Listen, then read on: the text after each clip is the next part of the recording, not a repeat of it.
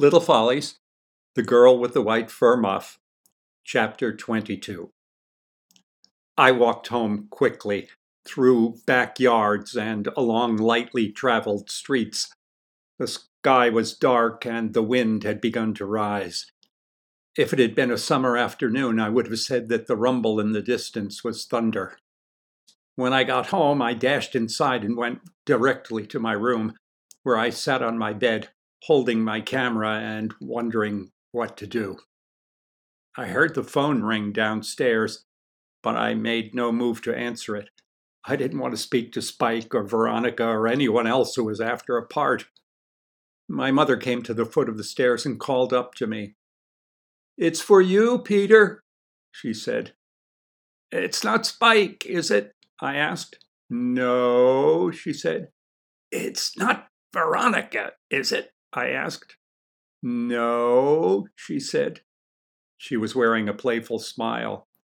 It's Clarissa Bud. She seems very eager to talk to you. Oh, I said, relieved. Clarissa. I went to the hall and picked up the phone. Hello, I said. Oh, hello, Mr. Leroy, said Clarissa. I wanted to speak to Peter. This is Peter, I said. My goodness, said Clarissa. I didn't recognize your voice. You sound so grown up on the phone. Say something else. Uh, what should I say? That's amazing, she declared. You sound so strong and firm. Of course, that's the way you sounded this afternoon when you were on the stage. I was really impressed. I think everybody else was too. Really? I asked. Oh, yes, she said. She delivered the words with lots of air, making herself sound out of breath as if she'd been running. Well, how have you been? I'm still okay, I said. What do you mean you're still okay? she asked. Huh? I said. I felt as if I'd heard her for the first time.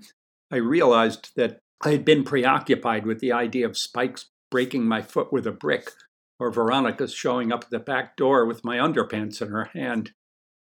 Oh, I said, I mean, nothing happened to me on the way home from school or anything. Oh, that's good, Clarissa said. She sounded bewildered.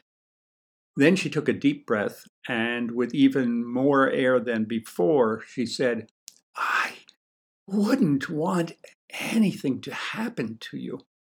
I've missed you. You missed me? I asked. You mean since three o'clock? I feel as if I haven't seen you for days, she said. I miss your smile. You have that cute little dimple. I do? I said. I tried to drag the phone over to the hall mirror. Oh, yes, she said. In fact, you have one and a half dimples, one on the right side and half on the left. Is that bad? I asked. Oh, no, she said. I think it's cute.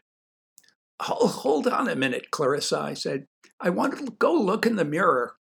I started to put the handset down, but I heard her calling to me, Peter, wait, wait, don't go away. I want to invite you to dinner.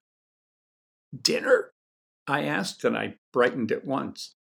Tomorrow night, said Clarissa. I hope you're not doing anything then.